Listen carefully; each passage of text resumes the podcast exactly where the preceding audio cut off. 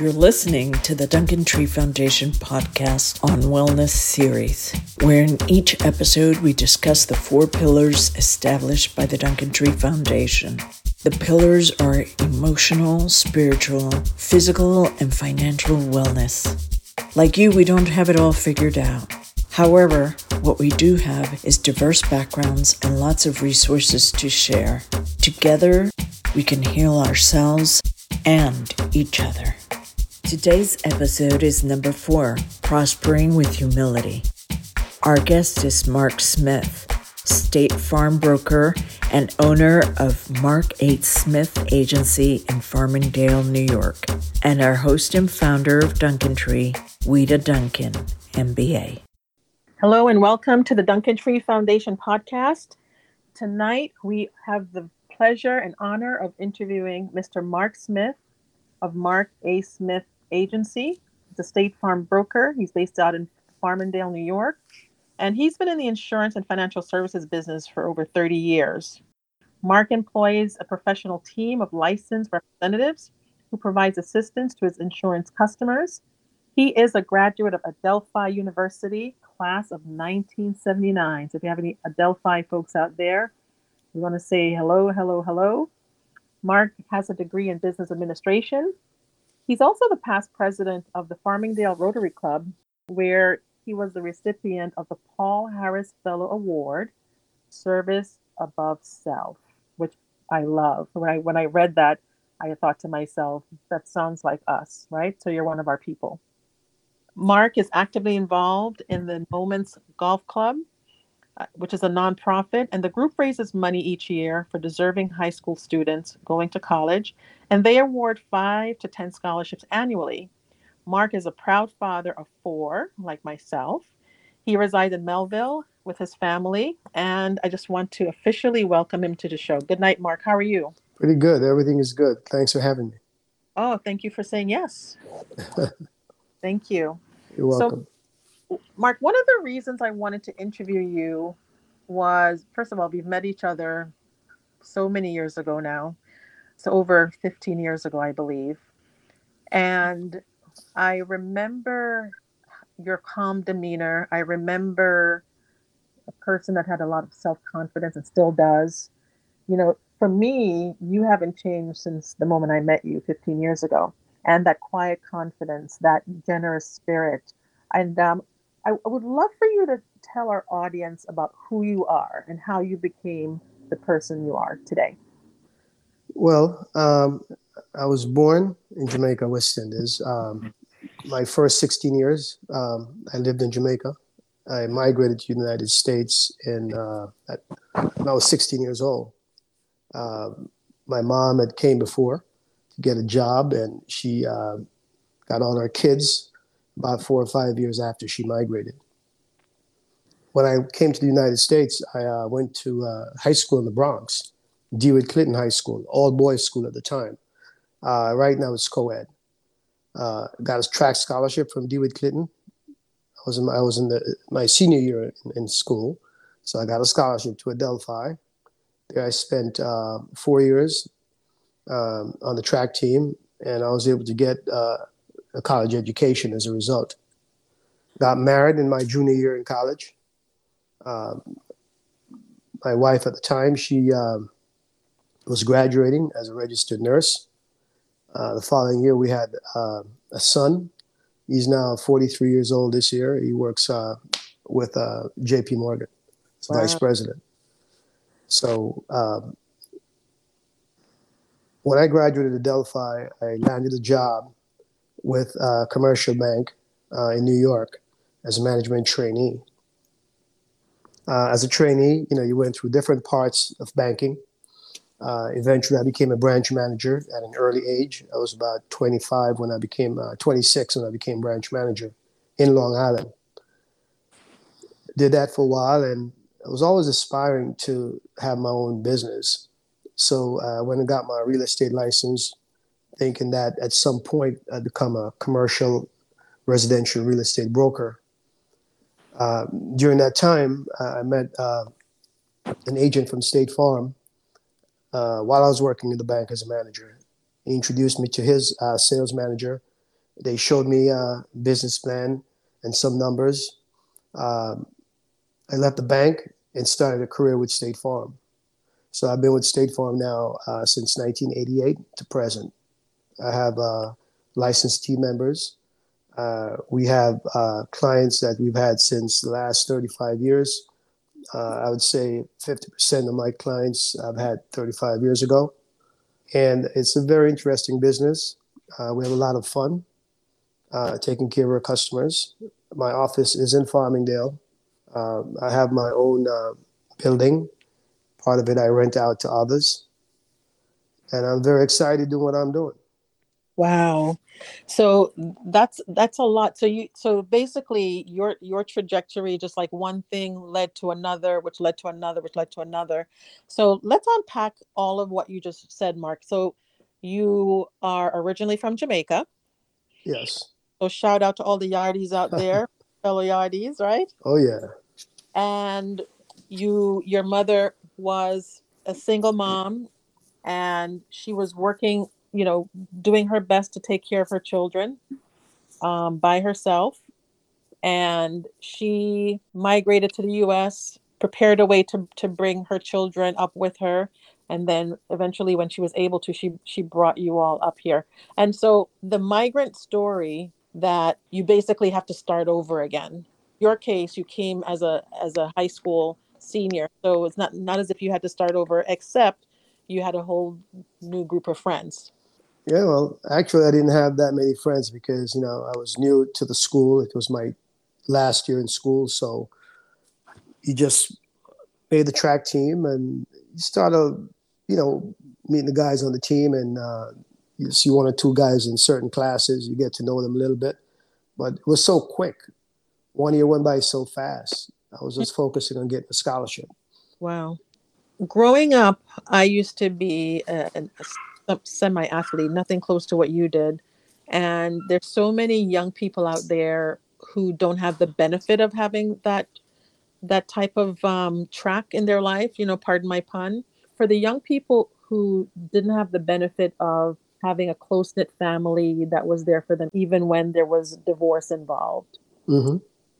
How do you advise those people who don't necessarily have a support system, an emotional support system, and a financial support system? What would you What would you say to those people?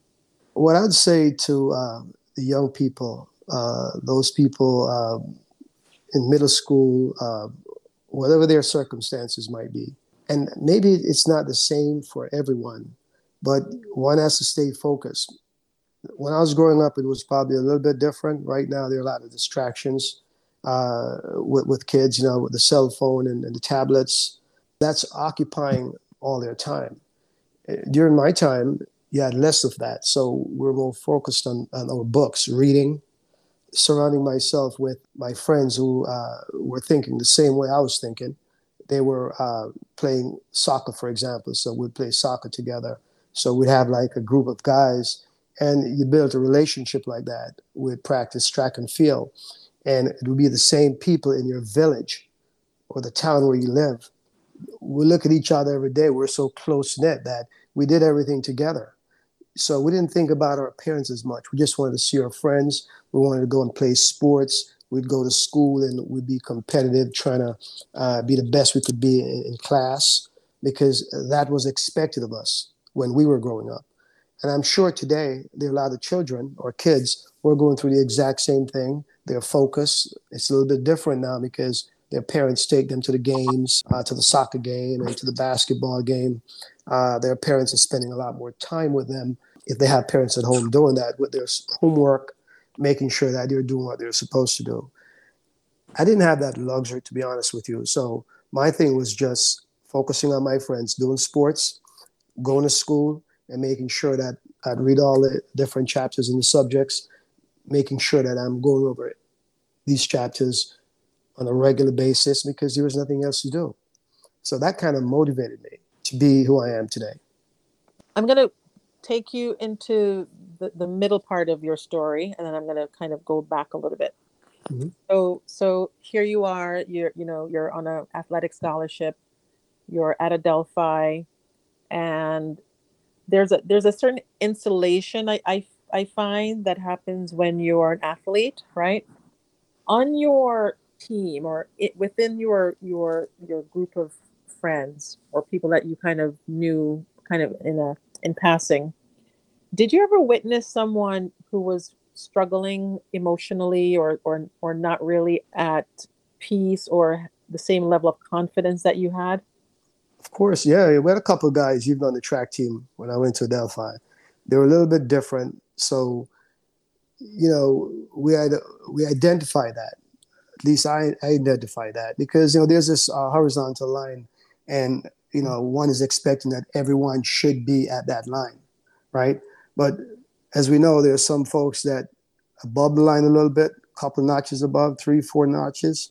That might be the same on the negative side going down. So we got to find that balance, understanding who that individual is. Some guys were like kind of serious; they don't like to joke around. Uh, they're always frowning but we'd find ways, at least I would, to get around that by trying to get to know them and see uh, what their background, uh, what background they came from. And nine times out of 10, it's just the environment, the way they were brought up that make them react the way they react. And, and then one would open up and it would be the same for me because they want to know about me. And then we'd share ideas. And uh, by the second year in college, you know, uh, everyone understood each other um, it's teamwork, and um, you just get to know each person uh, every day, every week. And by the fourth year, you know, we all grew up and um, we looked at things differently. Okay, so it sounds like you identified fairly quickly when someone was struggling and or they were a little bit antisocial or they weren't necessarily as confident as you and your cohort mate were confident. So, where would you say your confidence comes from? You know, since uh, when I grew up in Jamaica, like my mom, as I mentioned before, I didn't tell you the year, but she migrated in 1967. So, living in a village in Jamaica and looking at different situations, I knew what I wanted to do from my peers older older guys that went to school before me. I saw what they were doing. I knew the person I wanted to be. I wanted to be a successful person. Right. I don't think I'm the only. There are a lot of confidence all over the world, with no matter where you're from. But in Jamaica, for some reason, there's this confidence that I don't know where it's coming from. I don't care if you have no money. I don't care how poor you might be. It doesn't matter. It's just this confidence that you can do uh, no one is better than you. Uh, you could do that. You could do it as well. And uh, you want to achieve this goal, whatever the goal might be. So I knew no matter my situation when I was younger, I knew where I wanted to be and nothing was going to stop me. You know, uh, I didn't have that setback about someone is doing something to me because growing up in the islands, you know, we don't talk about a lot of stuff. We just look at things for whatever it is and we just kept it moving. So I brought that same mentality to the United States when I came here. And I think that kind of helped me with, with confidence, the way I approach things, the way I speak to people. I don't care who it is. Uh, it could be the president. I'm going to be respectful. I'm going to treat someone the way they treat me. And that's basically how I kind of live my life. And that's something that I know to be true. And let me tell you why I know that to be true because my my sisters i have uh, three older sisters and um, one of them actually dated a track star and both of you remind me of each other you have the same swagger the same quiet confidence the same kind of you know you can tell that this is a powerful person from their demeanor so if you were to go back to your your high school in the bronx mm-hmm. tomorrow and you would run across a couple of kids let's say they're talking to each other you know on their way home or whatever and one of them is coming across as a little bit arrogant and cocky another one's coming across as confident how can you tell the difference when someone is being cocky versus confident you know um, that, that's kind of trying to relate to you know when i went to school in new york in the bronx um, it, it, was a little bit different for me just taking the, the number four train every day. That was something new to me also. But didn't have many friends because I was new. So I just kind of had my book bag, there are a lot of guys who are comedians and girls, you know, because that's their nature, right? They're they're like the life of the party. They like to tell all the jokes, and you know, some people might try to uplift people. Some people will make another person feel bad. The the confidence part is different from that because uh, I, I find that when someone is confident, you know, they're not moved easily. You know, they could stand their ground. Um, they're always thinking, expecting what might happen. You know, you have to anticipate that. Kind of hard for me to to, to kind of differentiate that. So I'm trying to do the best I can to explain that. Mm. So if you were to talk to one of your grandchildren today and you say to them, you know, this is how I would define someone who's confident, and this is how I would define someone who's cocky, what would you say? I would say um, the cockiness would probably come more in the way one would carry themselves. Like a lot of kids today, you know, who has the best sneakers, who has the best jeans, uh, uh, who's wearing the best clothes and, and, and, jewelry. Unlike us when we went to school, we had uniforms, right? Confidence is just being who you are. And you could tell by the way you stand up, the way you look at someone, the way you perceive things, you know, and one could see that just by the way you're standing and you're respectful. Uh, it doesn't, you know, I don't care how small you are or large you might be in terms of structure, whether you're six seven or you're five ten. You know, a guy five ten could be very confident, and one would look at him, and they'll just know that that's a confident guy. You could just tell by looking. Got it. You know, it's that expression.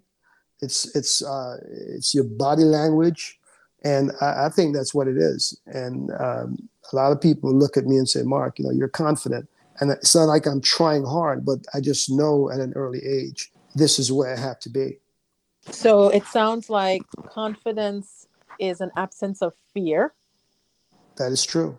There's a certain level of comfort within your own skin. There's a there's a tremendous level of comfort within your own skin. Yes. And that you see yourself as equal to everyone around you. You don't see anyone greater or smaller, that, that we're, we're all the same. That is correct. You know, we're all the same. It doesn't matter. Then it, it sounds like cocky would be that you see yourself greater because of the possessions that you have and you want to flaunt them in front of people, which to me, there's an underlying sense of insecurity there that is correct. You're overcompensating for a, a lack of feeling confidence, so you're you're trying to impress people in a very artificial way. Yeah, I see that a lot of people who do that you know, with cockiness. They don't have much, and whatever they're doing, it's making them feel good because there's nothing behind it. You know, that's that's what the cockiness. But when you have something as far as confidence and uh, caring and, and loving, then that just kind of comes out and everyone should see that and know something is different. They're not sure sometimes what it is, but something is different because you're not doing a lot of talking. You know, you're not talking and you're not, you know, being flamboyant and you're not telling and showing and telling. You're just doing, even though you could show and tell if you were that kind of guy. But that's cockiness. Confident, you don't have to say nothing. You just have to be humble. I love that. And and the, you know, tonight's conversation is is called humbly prosperous right prospering through humility and that's something that i i completely associate with you so now now that we're we're going to go a little bit further in your journey that you you know you decided to pursue business when you're in college um, so, so i have a two part question for you what got you interested in business and can you tell the tell our audience why you got interested, and who are some of your idols uh, in business, present or past? Well, you know, to be frank with you, when I went to Adelphi on a scholarship, you know, you, you were young, you just got to the United States. Uh, so you did a couple uh, courses, you know, like, uh, ele- you know, electives, you know, you're just trying to feel your way through because it was a new environment to me. So uh, my first year or so, personally, I wasn't sure as to what I wanted to do. I just know I have a scholarship. I'm getting used to the system. I was in track and field. Oh, maybe I'm going to go back to Jamaica and be a track coach and coach a national team, a high school teacher. You know, no one was guiding you as far as the possibilities. As I went through school, my third year, I met this lady. Uh, we got married. She was the one that actually said, "Look, you need to do some business courses it's much better than trying to go work in a school or be a track coach you know, things like that. So I started thinking, of course, I was young, 18, 19 years old. Uh, so I just started taking a lot of business courses, you know, all the core stuff, economics, you know, financial accounting, accounting one and two, business law, all the business courses we need to do. And uh, I found out I, I loved it, you know, and I, I, got some good, you know, grades. I was getting A's in that. So um, that kind of like led me to start thinking business. So I started working for the bank as a trainee. And uh, I just took one step, started learning things and understand things better because I'm developing and I'm growing. I'm 21 going on 22. So that's what led me to start my business career. Excellent. And so you you basically, you know, based on relationships that you developed in school. So let's fast forward. Mm-hmm. Now you're approached by did State Farm approach you, or did you approach them um, when it came to starting your own brokerage firm? Well, when I was working in the bank as a manager, uh, I met the State Farm agent. So he was uh, making deposits every two weeks and very significant uh, deposits. I'm like, we're working in the bank, and what he was doing is like probably half, you know, like six months salary, you know, and he's doing this every two weeks. So at that time, I'm like, wow, what is he doing? So we started to have a conversation. Um, he introduced me to some uh, people at State Farm, and you know, I did a resume, uh, had a bunch of interviews. Um, it was like a six month process, you know, uh, to get my licenses, various tests, various exams, and then we finally made a deal, and then I started. So my customer was the one who inspired me to start to look at State Farm. Wow. So the fact that you were paying attention, because you know how some people are working in, in a in a particular job, yeah, and they're just doing their job day to day to day to day, and they're they're completely satisfied. So it sounds like there was there was a part of you that you noticed, like, wow, this person, you know, look at the frequency they're coming in, and look how much money they're depositing. Exactly. Maybe, maybe there's an opportunity there for me. So your antenna was up. It was and then you you actually approached him and said you know let let's let's talk right absolutely so, so it sounds to me like the the I, I should i'm not going to put words in your mouth what advice would you give to people who are living paycheck to paycheck okay. Um, they have let's say you know family of of three. Let's say a single mom with two children one boy one girl. They're in high school and they're barely making it. How how would you advise that family to help lift themselves out of their situation? I would say to that person try and further your education. If you don't have a, uh, you know try and get a, a bachelor's or if you have a bachelor's try and get uh, a master's whether it's an mba or whatever you might be doing but never limit yourself and you might think that think that age uh, you're at a certain age and it's too late but it's never too late right? If you want to pursue something and you like it, for me, working all these years was like fun to me. I never saw it as work, so I enjoy it every day. I mean, I would get in early, I'd leave late, right? But you have to find something that it's going to take you two years to accomplish X so you could get to Y, right? So whatever you like, you got to find something that you like, and it's never too late. Whether you're in your 30s or your 40s, or even early 50s. It's never too late. Two or three years to groom yourself into something that you want to do that's special, that you're going to laugh and have fun with. All right. And you'll know exactly where the money, uh, the numbers are in that field. You could still do it. Right. So you go to school, whether it's online or on the weekends, do whatever you have to do, but you never stop climbing. Right find something that you like, whether it's a business, if you're good at something, you know, explore it, come up with a plan, you know, seek help from somebody who's doing it, talk to them about it. You know, like like like me, for example, right? I always thought that it didn't make a difference what type of work I was doing, right? I'd have to be in love with what I'm doing, right? So every time I get up, every morning I get up, it doesn't matter. I just can't wait to get there, right? I could put 12 hours in, and it doesn't make a difference to me because it's something that I that I like, something that's to help others. I could train people, like in my business right now. I have a lot of uh, younger people that's working in it. So I'm grooming them. I'm, I'm, I'm helping them and showing them what I had to do. I'm like a mentor to them. They're working for me because I want to see them aspire to be the same as me, to be better than me, to do the same exact thing if they so desire. So every day when I meet with these folks, you know, uh, I'm telling them, look, you're ready to take on your own because I empower those people, right? Everything that I'm doing, I'll show them step by step, allow them to do it, and they're doing fantastic. So it doesn't make a difference where you are in life. Find something that you want to do, something that's, um, it could be something that would be self employed, where you'll be able to produce and, and provide a service to others, all right, where you could generate uh, your own uh, income whatever it might be, whatever you're good at. Just take a deep look. And when you find that and you love it, then you could do anything you want to do and be successful at it. That's good. Some people will say, you know what, Mark, you're fairly well off. It's easy for you to say because, you know, you, you don't have to worry about where your next meal is coming from. You don't have to worry about, you know, your car getting towed or anything like that or, you know, being impounded. Um, so for those people who are struggling, how would you bring them back to center about money and the value of money and as a way of lifting themselves up out of poverty? So one way to do that, I found that you know a lot of people do a lot of spending, right? Everybody wants to buy, and they, they spend a lot of consuming a lot of stuff, uh, a lot of goods, you know, clothing, uh, always spending every day, trying to spend. You know, I don't care how small a salary, save at least ten percent. All right, of course, you want to make a lot more, so you got to figure out how you're to do that, right? But you know, you got to cut down on the spending side and start saving more, right?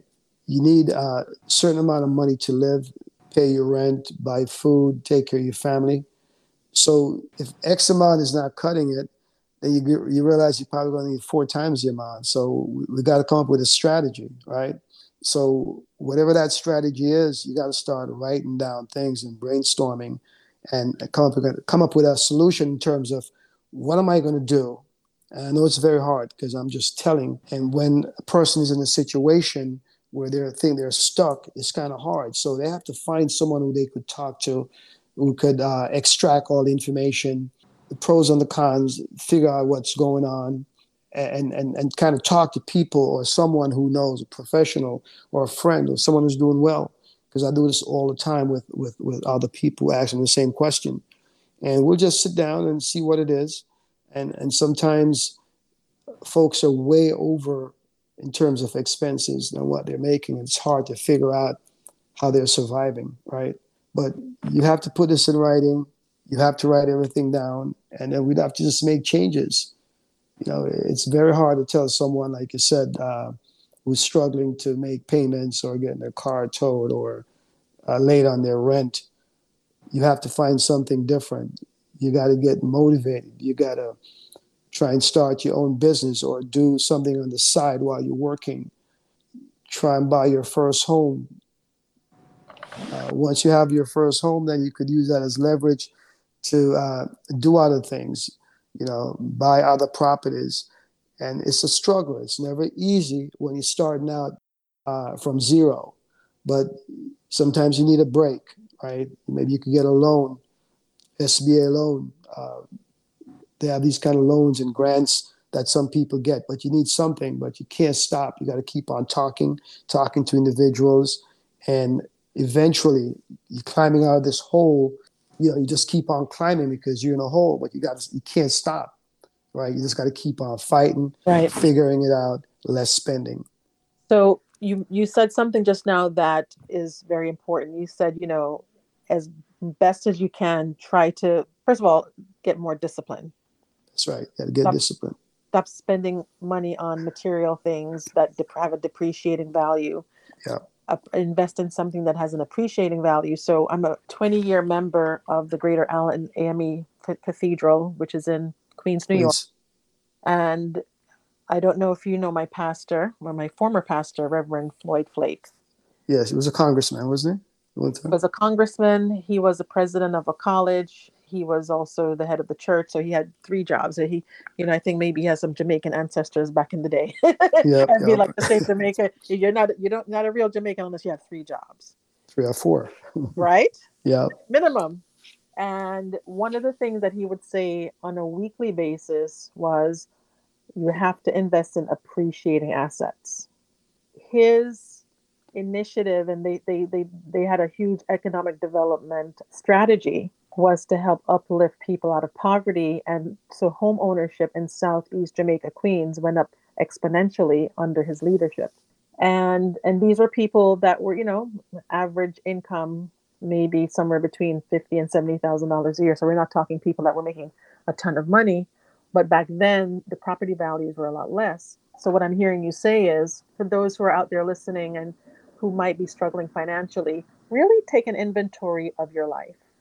Ask yourself the question what is it i really want out of life? Do i want to continue on the struggle bus? Do i want to have to worry about how i'm going to pay the gas bill or the light bill? Or you know what do i really want for my future and come up with a plan right? So me as a single mother of four daughters you know each of them went to college it wasn't easy for me as a mother I was working in advertising. I was making decent money. So even making 120 whatever thousand I was making or 130,000. Mhm. That money is like is like dust. like Yeah. After taxes, right? after taxes and expenses and you know childcare and food and transportation and laundry. By the time you turn around, it's like, oh, where did the money go? Right? Absolutely. And so what I'm I'm curious about, you said that this this State Farm agent was coming to the bank every week or every two weeks and depositing money. On average, how much of a deposit was it that it got your attention? Like on, on average, let's let's say every two weeks. So back in the 80s, right? Uh, late 80s, from 85, I'd say, to 88 when I started. Know, if you were making in the bank $70,000 a year as a manager, that was a lot of money back then, you know, because homes uh, we were like $50,000 for a house, right? So everything was very, was, somewhat relative. Uh, so here, you know, you're making 70 grand to take taxes out, going to bring home X amount. But if you have someone coming in and every two weeks, you know, they could come in with, uh, you know, you have funds going in about 35, 40 grand every two weeks. That make you, you know, you, you know, hey, what's going on? You know, someone is working really hard. They, they have their own business and they're working hard. So if you saw 35 or 40 grand every two weeks during that time, it was a lot of money. That's like 80 grand for the month back then. And you do like 70 for the year. You know, you know what I'm saying? Right. So when you see those, when you saw those numbers, you know, you woke up and figure out well, what's going on. Maybe if I go out and, and really work hard on my own, be my own boss, I could create my own destiny. Same was true with, with real estate or any 1099 that you're doing. When you're working for a company, you know, you're on a W 2, um, you got to be there at a certain time, leave at a certain time. Uh, but the 1099 guys, you know, like uh, in financial world, they're creating their own destiny, um, and that's what that's what motivated me. Wow.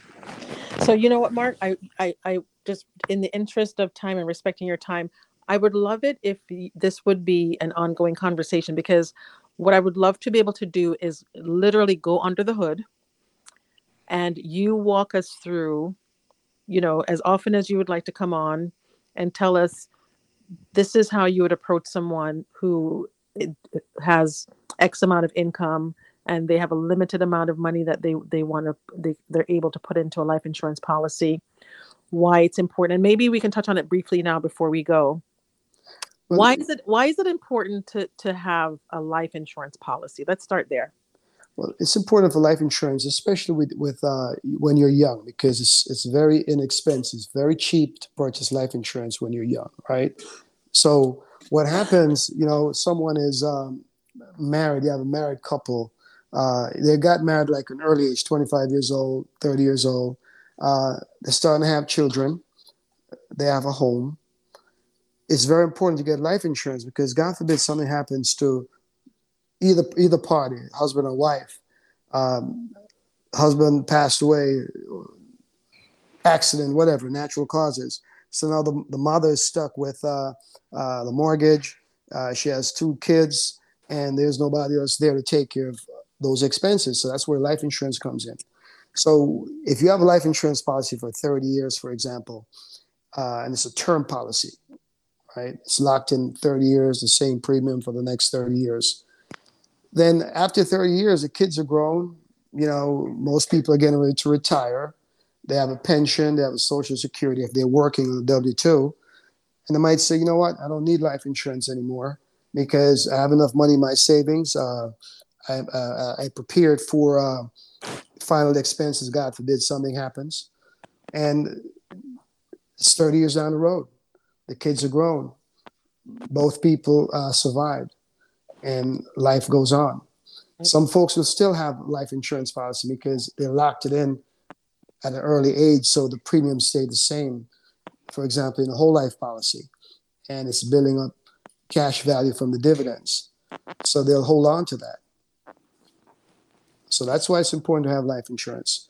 Okay. And it's important when you're younger because when you're old and you, you have sicknesses, uh, like certain type of illnesses or disease, you can't get it. You just don't qualify for it. And if you do get it, it's at a premium, sometimes four or five times the amount.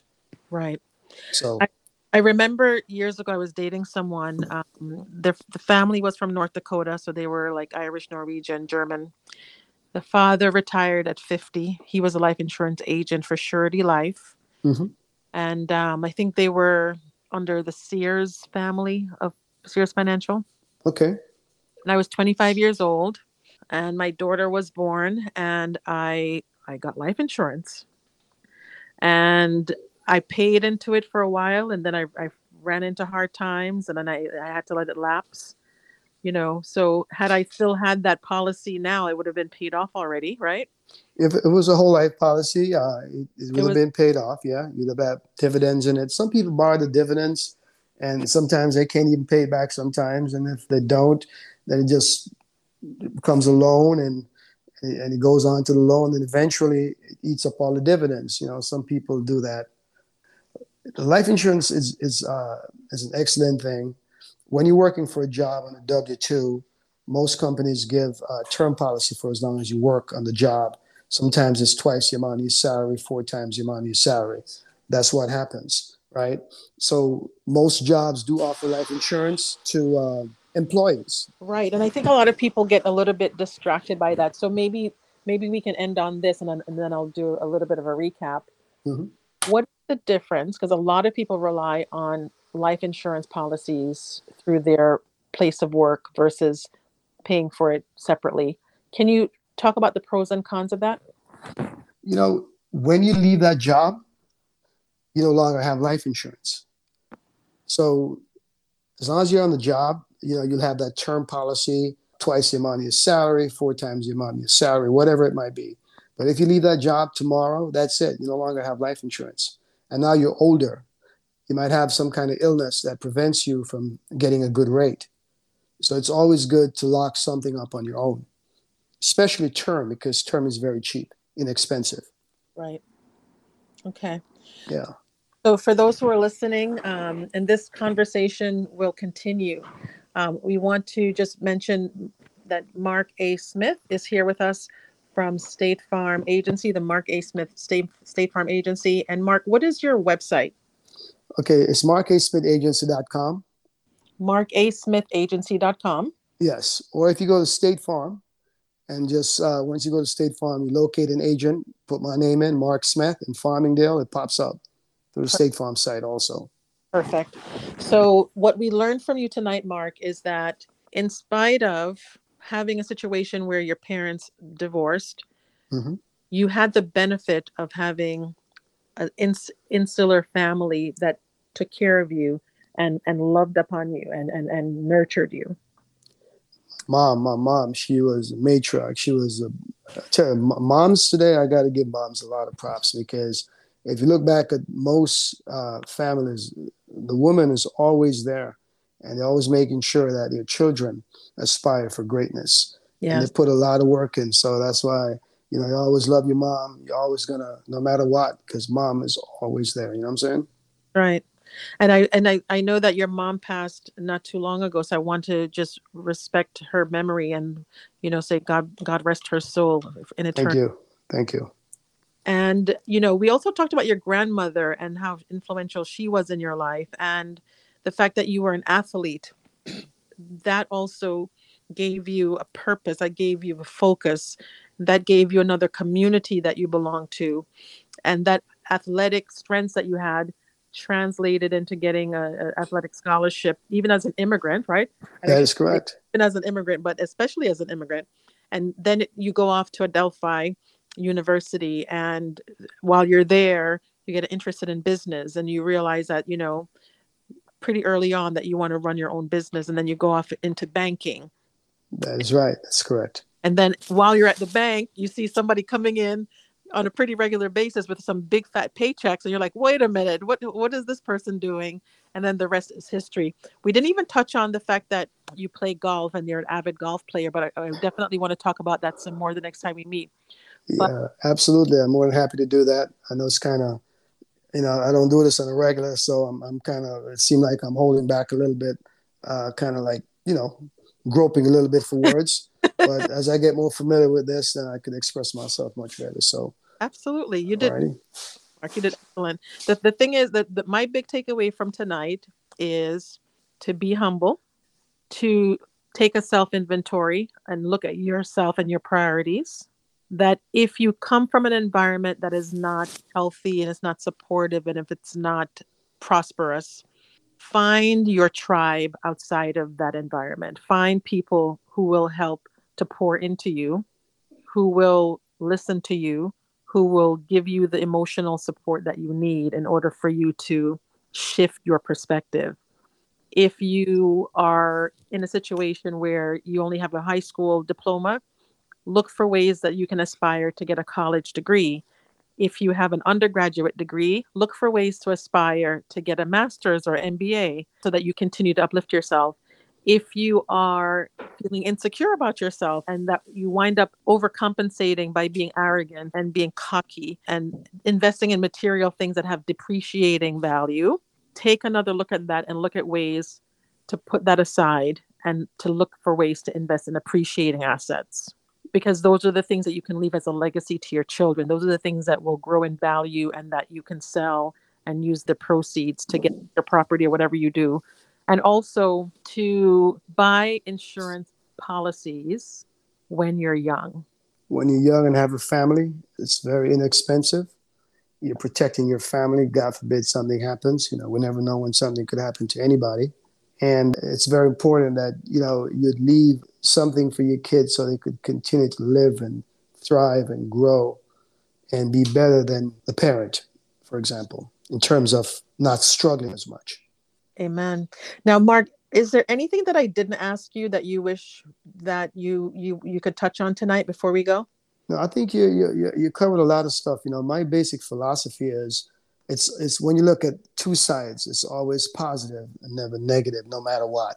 So when you find yourself getting negative, my thing personally, I'm not speaking for everybody because not everybody thinks about this, but the 23rd Psalm is what I like to. That's my go-to, or the Lord's Prayer. So if I'm feeling dismayed or feeling down, like you have a right to sometimes, I just recite that to myself, and all of a sudden, all my worries are gone. Right.